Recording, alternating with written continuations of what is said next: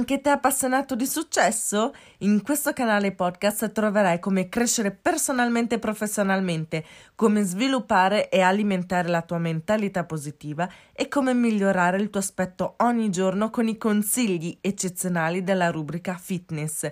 Chi sono io? Sono Arianna Tania Vincenzi e sono qui per aiutarti.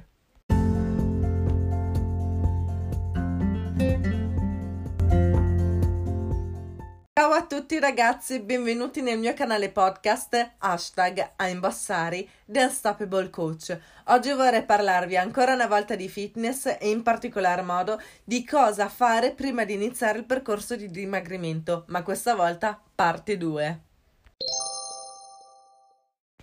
Allora ragazzi, vi ho già parlato di cosa fare prima di un percorso di dimagrimento e fino ad ora vi ho parlato di come calcolare il proprio indice di massa corporea, l'IMC, stabilire il proprio obiettivo di peso, entrare nella mentalità di allenamento. Vi ho spiegato come si fa ad entrare nella mentalità di allenamento e per chi non l'avesse ancora fatto consiglio vivamente di andare ad ascoltare tutti i miei podcast precedenti perché sono veramente importantissimi e poi vi ho spiegato anche di partire piano piano con l'attività fisica e aumentare l'intensità man mano che si va avanti. Ma oggi vorrei parlarvi delle tre misure e quindi dell'altra parte dell'inizio del percorso di dimagrimento, quindi la parte 2. Quali sono le tre misure? Primo, peso e masse. Secondo, foto. Terzo, misure corporee. Partiamo dal punto primo. Con peso e masse intendo proprio utilizzare una bilancia impedenzometrica, non solo per prendere visione del peso, ma anche appunto per vedere la percentuale di massa grassa massa magra e massa idrica.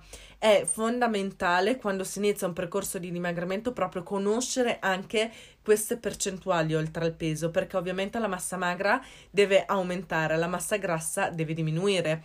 Quindi bisogna stare molto attenti anche con queste tre masse. Il secondo eh, strumento, seco- quindi la seconda misura è appunto quella delle foto. Le foto sono un ottimo parametro di paragone visivo.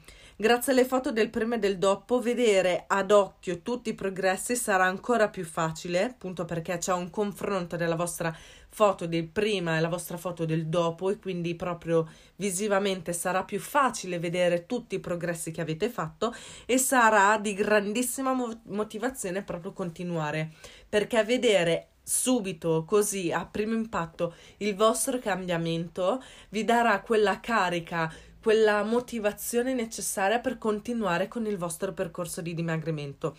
Terza ed ultima misura. Sono tutte le misure di circonferenza del corpo e quindi circonferenza torace, circonferenza vita, circonferenza bacino o fianchi, circonferenza coscia destra e sinistra, circonferenza polpaccio destro e sinistro e infine circonferenza braccia braccio quindi destro e sinistro. Per prendere le misure basta veramente poco perché è necessario solo un metro da sarta. Ovviamente il metro da sarta basta farlo passare attorno alle parti del corpo che si vogliono andare a misurare e bisogna misurare il punto in cui c'è più accumulo per le cosce, bacino e braccia, mentre per il torace è sufficiente farlo passare sotto le ascelle e per il punto vita invece bisogna misurare il punto in cui la vita si assottiglia, quindi proprio il vostro punto vita. Quindi detto questo ragazzi vi eh, invito a condividere questo episodio con i vostri amici per aiutare anche loro a conoscere questa seconda parte dell'inizio del percorso di dimagrimento. E come al solito vi invito anche ad essere i primissimi a lasciare il vostro voto e la vostra recensione. Benissimo, questo episodio è finito, noi ci sentiamo domani mattina come sempre qui su hashtag a The Unstoppable Coach.